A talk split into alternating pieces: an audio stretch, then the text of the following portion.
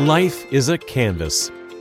Listen as Dr. Allison R. Tendler and her guests paint the stories of entrepreneurs, executives, and business leaders on her podcast, The Art of Seeing Clearly. Through insightful questions and thought provoking conversation, Allison and her guests explore the essence of what it means to truly experience life, business, entrepreneurship, love, success, and even failure through a clearer lens.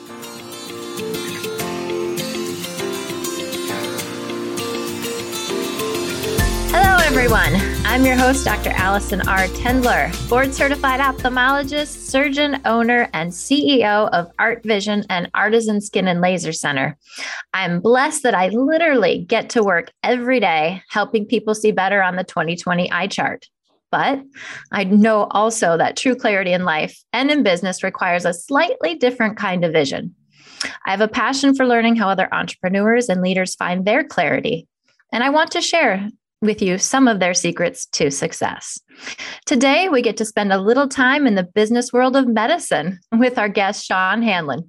Sean Hanlon is the CEO of CoFi, a company aiming to bring transparency and ease to the consumer payment experience, specifically when patients are undergoing elective or out of pocket medical procedures. What's unique about CoFi is that it's a software platform specifically developed to provide multi party payments for these premium elective procedures, with an emphasis on the world I get to live in and ophthalmology. Hundreds of premium practices use CoFi today to compliantly handle the multiple payments that need to be made to multiple providers and facilities that are involved in one simple medical procedure, which makes things easier. His software is making things easier for partners and patients alike. Sean is a two time entrepreneur and executive with a vast history in the commercial or consumer side of healthcare industries. So, Sean, welcome today to the Art of Seeing Clearly. Thank you, Allison. It's nice to be here. So I'm going to start you off with a, a two-part question for us today. Um, you have worked for multiple startup companies in the healthcare sector specifically. What kept drawing you to those startup businesses, and what ultimately led you to say, "Hey, I'm now going to be one of those startup businesses"? That's a great question. I think um, I think I've always wanted to have um, my you know the effort I'm putting into working to have a noticeable impact on on the business that I'm in. Right. So if you're going to work every day, right, which everyone works every day, just about. Yes, in some fashion. Yes. Right. You, you might as well have it, your work be as impactful as it as it possibly can be. And I found early in my career that there was a there were opportunities to have a greater impact at smaller companies, um, whether it be smaller companies or startups. I get into the startup world um, out in San Francisco during the first dot com era, which was pretty exciting. Okay. Worked for a growth growth stage company out there that was, you know, just growing leaps and bounds, and everything was just exciting. And I really, really enjoyed that, and kind of wanted that throughout the rest of my career. Um, I think the reason for getting to kind of taking the leap and becoming an entrepreneur, yeah, uh, starting you know my own thing, and my prior company I co-founded with a partner um, and we bootstrapped a consulting company, um, you know, from scratch, out of basically out of thin air. And the impetus behind it was we were two two colleagues who were both at a series of startup and growth stage companies that you know we both were felt like we could we could you know do as well or better on our own and um, we wanted to i think believe in ourselves and um, uh, you know, see what success felt like when you were the owner. And um, that's that was the really, I think, really the impetus for jumping off that cliff. Hmm. So the companies that you were in, what about being in that growth stage was exciting? Well, I think when you're win, I, you know, there's an old kind of chicken or egg question that gets asked in sports, which is does the does the locker room create the winning, or does the winning create the good locker room? And it's to me, it's the latter. The winning always creates good vibes. Mm-hmm. You can bury a lot of, you know, issues between people or even within between a, a company and its customers if you're if you're winning and everybody's winning together. And so, um, you know, uh, that's what feels good when you're in a company that's growing um, mm-hmm. and you're meeting your numbers or beating your numbers or getting that product out on time or early or getting good response to a product from the, the market those things feel good and they fuel the energy of the team you know wanting to continue to to work. Just mm-hmm. you know half the battle is keeping people you know motivated and um, striving towards their goals. So uh, i think that you know if you're if you have a product that can that can sell and you can get on a growth cycle it can just be self-perpetuating.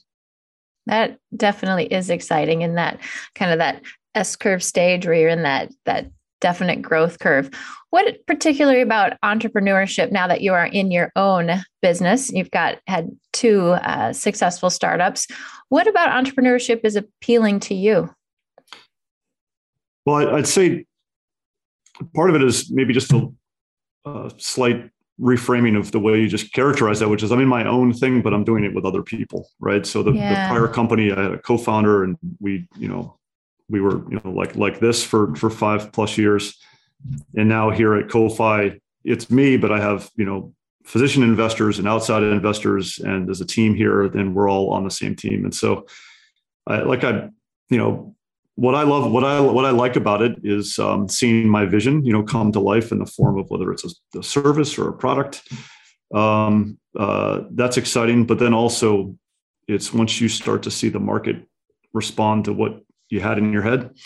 Um, and you're doing that with others and the team is winning again it's i don't want to be repetitive uh, this early in the yeah. discussion but uh, that's a big part of it for me what's something that uh, you feel like you've learned or lesson you've learned maybe a hard lesson um, or maybe maybe it's not but something you've learned from being in your new role as an entrepreneur yeah i think I think the, the, the two things that I found to be probably most challenging, um, I've had to learn repetitively how to be the right kind of manager or leader, but mm-hmm. really a manager across different functional areas and different personality types and so forth. And I, I get reminded about how that's a constant learning yes. um, uphill battle. Um, uh, you know that you you have to just keep continually trying to get better at it you know constantly. Um, and then the second one is um, is hiring. Hiring's hard. Hiring the right people um, and retaining them is is not easy. It's actually hard, harder now i think than ever before. The market it's hard to hire right now but uh, not just the act of hiring somebody but making it the right person. Absolutely. Getting them into your organization you know um, and and enabling them to be successful. That that is that is by far the most challenging part. Absolutely. I think that's um, you sometimes don't think about that aspect as you're starting your business and you're not always sure who the right people to put in those spots are. How do you deal with that when maybe the selection you've made at the beginning wasn't the right selection? Uh, well they, they say to hire slow and fire fast, right? And that's that's easier said than done because even much easier some, said yeah. than done. There's more involved than that. Even if somebody's not working out, it's not easy to you know let them go. There've been a few times in my career um, as an entrepreneur where I've you know we or I have made the decision to let somebody go quickly because the right thing to do. It was a mistake on both parties' parts. Um, in other situations, it's um, you know, it, you have to, I don't know how to, I don't have a formula for it. That's for sure. It's hard. I think that is one of the things that uh, in talking with other, you know, small businesses, whether it doesn't matter what industry, that is a, a constant of, uh, and it's, it's emotionally and psychologically challenging as well. And what's something that you might be doing to try to help uh, continue your growth as a leader within your organization? It's another good question. I I think I'm pretty good at soliciting the feedback of the uh, of the employees on the team.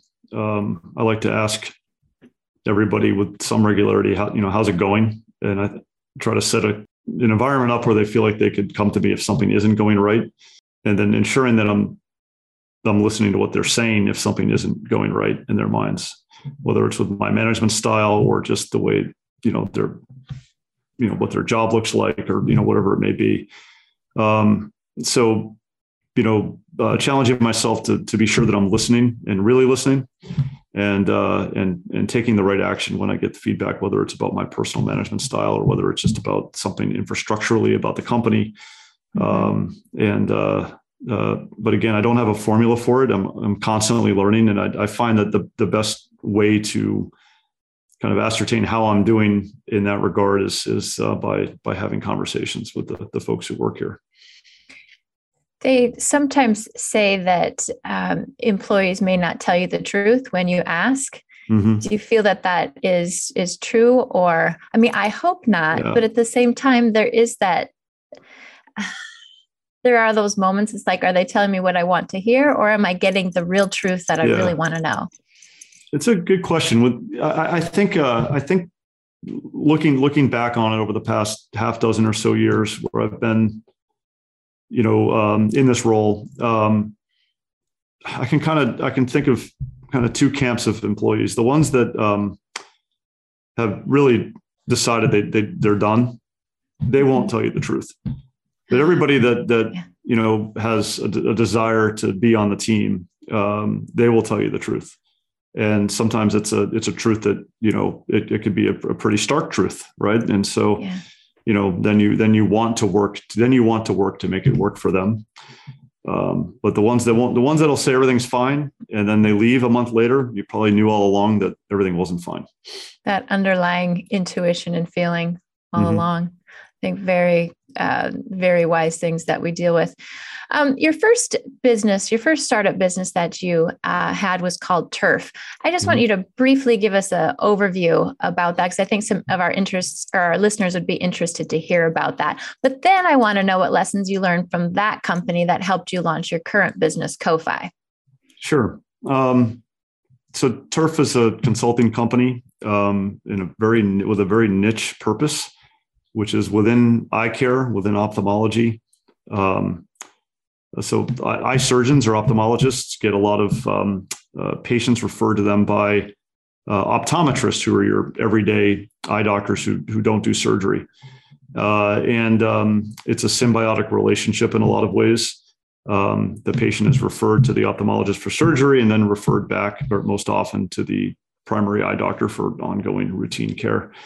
And it's an important relationship. And well, we discovered, um, my colleague and I, who started the company, that um, uh, a lot of times doctors didn't have the time to even uh, be aware of which optometrists were in their local area, or um, didn't know how to go about meeting them and establishing a relationship or maybe outsourced that role to a marketing rep or a practice liaison who maybe did, also didn't have this the right maybe skill sets or so forth. And it was maybe an, un, an underserved part of the of the business operations of the ophthalmology practice. And so we sort of out of thin air invented uh, a set of services um, that would use our skills as sales and marketing professionals um, to um, help those surgeons both understand their markets, who's in it, and what do they care about, and who might be interested in working with them, and then actually connecting the, the two parties uh, to meet and establish a relationship.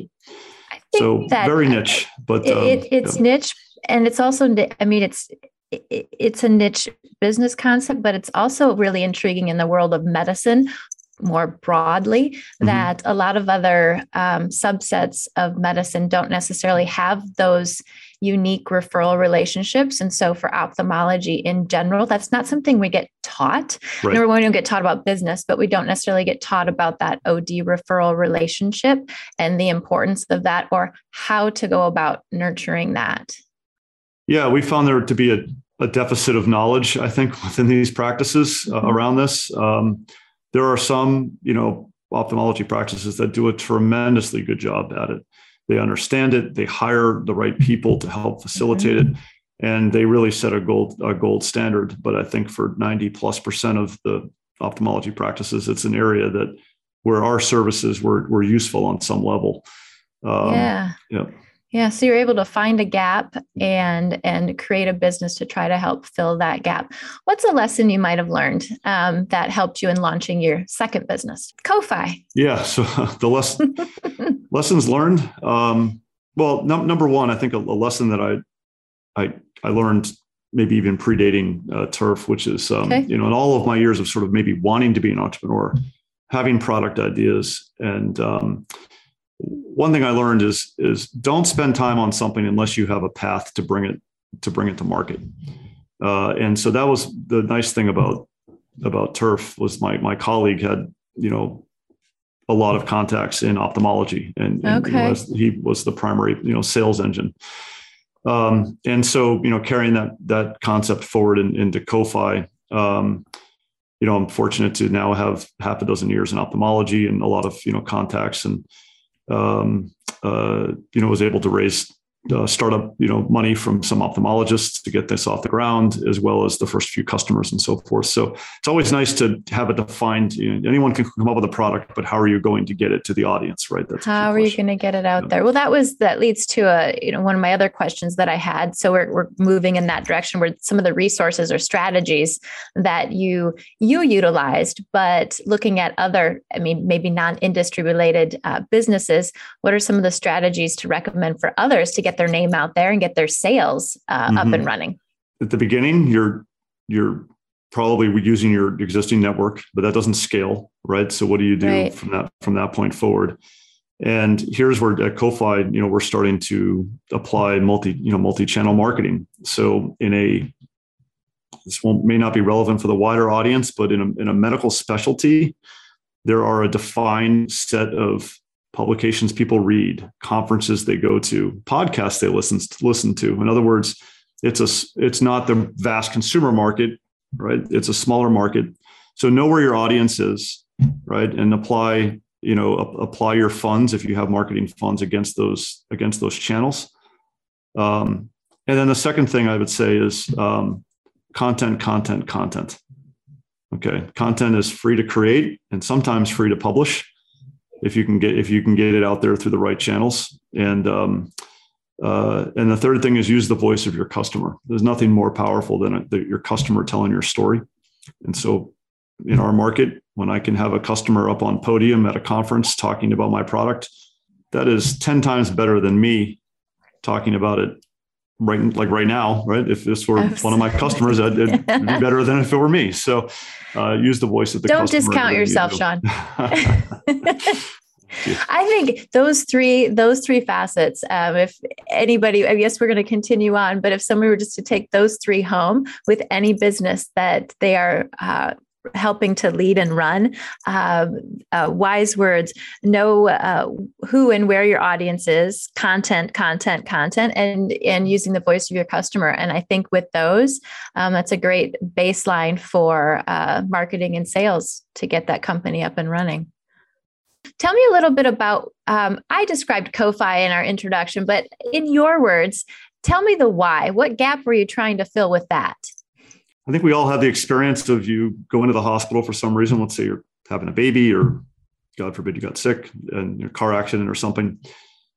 You get you get bills forever from all these for different years, parties. Sometimes, sometimes years later. Sometimes from a you know the radiology group wasn't part of the hospital contract, and you get a separate radiology bill or something like that. It drives everybody crazy. Well, when you're dealing with elective medical procedures like a plastic surgery procedure or LASIK or you know something like that, all of the costs are known upfront. All right, they're known. You walk in to have your plastic surgery and your um, or your LASIK procedure, and the doctor says it's going to be X thousands of dollars. So why should that patient have to pay multiple parties at different points in time? Why can't it just be like booking a flight and a car rental and a hotel and travel insurance all at once. And one That's, site takes which, care of paying all right. of those separate entities for your trip. Or, as right. we're talking about a surgery or procedure, one site is paying all those separate entities for that procedure all at once. Right. So we okay. decided to say, let's enable the patient to themselves pay each of those parties at one time through one convenient transaction. And so when they when they make that payment, they see the charges from in this case the ophthalmologist and the optometrist, and maybe the surgical facility, all on their credit card or bank statement as separate charges, just like they would if they walked around and paid everybody. So we said basically let's let's basically take the credit card readers and check deposit apps from all of those groups that are involved and put them in one place and make it really really easy for for everybody. Um, and that's that's what we've set out to do and making it really really easy for everybody was a really easy business task right business business proposition, an idea to make happen? Um, I think when we conceived it, one of the one of the folks around the table said this this will be simple, and um, the other one of us uh, said no, it won't. and um, uh, it um, it's a complex product, but um, yeah. you know we've made it really easy to use. It's it's complex, sort of under the hood, um, but it's very easy to use uh, for the folks that, that actually use the software. So making something simple is not always as simplistic as it sounds. What was one of the hardest things that you ran into in order to get this this product, this software off the ground? I, I think the hardest thing in software development um, is that um, every there's so much great software out there, right? in healthcare, a lot of the software can be improved. And so yeah. the, the bar is actually relatively low, which makes a product like ours, which is so easy to use, so much appreciated by the customers. But the, when you're in the heart, I think from a, for anyone out there that's building a software or, you know, building a software product from scratch, one of the hardest things is when you start to get market feedback is everybody wants it to be slightly different. Mm. And so triaging, you know, aggregating that input, and kind of triaging and saying, all right, what do people want versus what do they need? Okay. And um, you know, not everybody needs to get everything they want. And so how do you how do you keep the product um, uh, how do you keep the product design and the architecture uh, to the point where it it's kind of fits the 80-20 rule, where for 80% of the market, it's going to be everything they want and need. And for the other 20%, it's everything they need uh, maybe not everything mm-hmm. they want. And um, that's a challenge it's an ongoing ongoing challenge. You and i have talked about the uh, kind of the 80% right theory for business and ideas.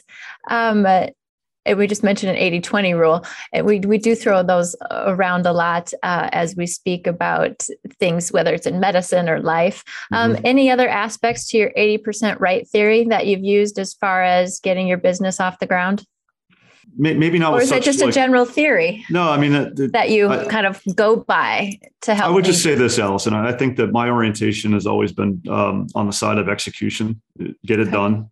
Okay. So at a certain point, you you just you can't wait for everything to be perfect. You just have to get a lot of stuff done every day, and if you wait for perfection, you you'll you won't get anywhere so you won't get maybe anywhere. you need 80 percent of it to be right maybe that fits the 80 20 rule i don't know mm-hmm.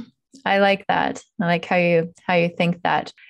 You talked about some challenges that you might have had in launching CoFi. Because CoFi, you launched it in 2020. What are some of the challenges that you challenges that you had early on? Yeah, so we we founded the company in January 2020, and then we we, we sort of soft launched it to the market a year ago in March of 2021. Um, Oh boy, um, I, would say the, the, the biggest challenge we've had is hiring software engineers, which is not okay. exactly a um, you know challenge that everybody will encounter. Um, this the second challenge that I think everybody will encounter, like I mentioned earlier, is is hiring and retaining you know really really good talent. And um, do you have uh, any specific tools or or uh, metrics methodologies that you are trying to use to we mentioned the relationships and the checking in with your your staff. Do you mm-hmm. have a a guideline? Do you like we meet every two months or i use this system approach to to help us manage um, our our team and allow for transparency? So we have a lot of communication at our company um, not overkill. So I, I, do have a system for for starting, you know, for starting employees, what's you know, starting them smart, so to speak, which is basically 90 days until they're completely set free, right? Uh, unless they're software engineers, where I, I can't, I don't have a technical background to, you know, help them in that regard. But yes, um, and and so when we're hiring, you know, we're looking for folks that are, and I was taught this a long time ago by one of my mentors. Um, uh, we're hiring for folks that we call it the three C's. Are they capable? Are they coachable? And are they committed? And if they can line up to all three of those things, there's a good chance that they're that they're going to you know be a good hire. And then during that 90 day period, it's um, you know I, I set up multiple uh, you know one to two uh, standing meetings a week with them. In fact, I just was slacking with an employee. I said, let's get rid of this third meeting. We don't need it anymore. Right. In other words, you know, things are progressing. Um, and, um, uh, and the idea behind that is a sort of a fourth C, which is communication. If you're if you're everyone's communicating, you know, regularly, you know where everything stands. Tasks get completed, uh, questions get raised, and I think as importantly, you want everybody on the same you want the whole team on the same message. You want the whole team mm-hmm. understanding what our objective is, what our mission is, where we stand as a company. Mm-hmm. like every month or so, we get together and we talk about the numbers. Like, how's the company doing? Where do we stand? Uh, so the idea is to have kind of open, bi-directional communication as regularly as possible. I think taking that extra time at the beginning uh, is another great takeaway for uh, listeners that uh, might be tuning in today. You said at one time that you felt uh, like, how is this that it's me doing this? And that led us to talk about imposter syndrome. Tell me why you might have said that. Tell me about that feeling. I just think it's very important for the audience yeah. to to hear that and that people actually can recognize it. Yeah, so I'm a I'm a pretty confident guy in general. I, I don't have too many um, moments of self self doubt, but there are absolutely times where I look at you know whether it was at Turf, um, uh, and and um, now with you know with CoFi where it's easy to wonder. You know, I don't have an MBA. Um, you know, I didn't do this before. Uh, not like everybody has, right? Mm-hmm. Um, and so you know, it's easy to have moments of saying, you know, this is this is crazy. How, how did I end up in this position? But it, it I those are fleeting those are fleeting thoughts. I, I mm-hmm. shake it mm-hmm. off, and mm-hmm. you know, my I think my my orientation, as I maybe just mentioned, is towards execution. It's if we just keep getting things done, you know, we've built a great product. There are more things to do with that product, but we know what they are. We have channels into the market. We want to sell more. We know how to do that if we just keep executing, uh, working the plan, and everyone is the, the, the other mantra my former mentor taught, taught me is that have a day as a week mindset. A day is a week, a week is a month, a month is a quarter, and a quarter is a year. If you have that mindset and you try to get done in a week what most people do in a day, just by being disciplined, not by working 20 hours a day, but just by being disciplined about it, teams that do that can just move mountains and get a lot done and meet and exceed their goals. And so anyway, I'm straying from the question, but um, no. I just kind of block out any doubts and just execute. And keep moving forward one goal at a time. Yep. I was just meeting with somebody else the other day, and it was amazing how effective and efficient this person, you know, CEO was within their you know eight hour day and then truly blocking off for the the other part of their life that are important beyond beyond business. And something that you just said reminded me of that too. You know you execute you do as much as you think you can in this time but set up your time effectively mm-hmm. so that you are achieving as much as you can in that efficient uh, set time. So you're not working 20 hours a day and your team is not working right. 20 hours a day, but they're actually moving forward and moving mountains faster than they might be if you all weren't rowing in the same direction. That's exactly it. I think if you're if you're disciplined about your day every day. I love that.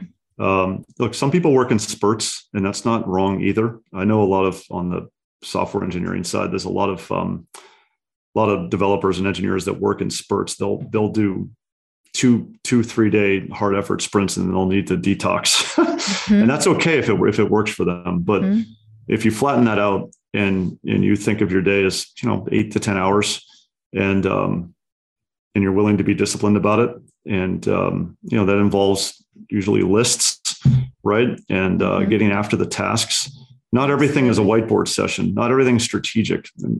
Probably the, the people I like to work with the least are the ones that always want to take things up 40,000 feet. It's like, no, this isn't about 40,000 feet. This is about getting that thing done that we need done by Friday. You know, it's, um, and so I like to hire and work with people that have that orientation. Mm. Love that. With all the businesses that you've worked with in the past, um, leading up to where you are today, what is um, a leadership quality that you saw that maybe wasn't the best that you wanted to make sure like hey these were characteristics i saw of leaders that mm, maybe not a great quality i want to make mm-hmm. sure that that doesn't happen to my team yeah, to me, it's absolutely the lack of being open minded and unwilling, you know, to listen. You talked about um, listening, so I yeah. I thought that that might happen. So tell me about not being open minded. Um, uh, I, I've been on teams where the entire team knew that you know the direction we were going in was wrong and okay. had the evidence for it, but you know we're unable to to even really get the right you know open minded audience from the the head of the company. And uh, those you know all the all the people that were on that team you know left you know and um, uh, that's ultimately what what happens so ultimately you lose um, a lot of good people who would have worked hard right that's that's exactly right they, that was a good talented team and everyone ended up going their separate ways hmm. Hmm. Thank you for sharing that. One of our last questions is uh, related to truly the the theme of our podcast. And in my world, my why is choosing to do things that help people see the world better and to see themselves better. And I'd love to know what you do to help you be the best you. And what are some personal techniques that you use to see yourself better? Um, this is a this is a tough one to answer. Um, even though you told me, even though you told me it was coming. it's um, you know, what does what does Sean do to you know what do you do to like hey this is how I manage my day how I keep yeah. my best clarity. Sure, sure. So on on the days where I'm most productive and I'm um, working with that uh, days a week mindset, or the days where I'm disciplined about making my lists and knowing what I need to do that day and, and organizing my my time efficiently. Um, those days feel great. I, I would say that um, I'm at my best self when I'm um, when I'm exercising, when I'm getting you know Absolutely. my four plus you know days a week of real uh, exercise. When I'm when I'm not, it's it's becomes evident at the office and at home and you know mm-hmm. i'm not my i'm not my top self um, so that's that's important to me and the thing i'm struggling with most right now is that just you know i would love to um, sleep better. So that's the one thing i'm working on right now because i think that also will improve my performance um, you know here at, uh, at CoFi. So we're actually taking time for yourself is a an additive thing to the productivity that you have at work. It's not something that takes away from your work time. I feel like it makes us better at work. Yeah. It makes us more productive, making sure that you get the right amount of sleep, eat well, are taking care of your, your body. Mm-hmm. I feel like it allows, um, I, I completely understand what you're saying, and I live that mantra myself. Yeah, you spend more of your your awake time in life working than doing anything else. So why not be as optimally prepared for it as possible? Fabulous. Well, thanks so much, Sean, for joining me today and spending a little bit of time with us uh, to help us learn more about you, your company, and your art of how you see clearly. Great. Well, thank you for the opportunity. I enjoyed the conversation. This was fun. Thank you. I enjoyed it as well.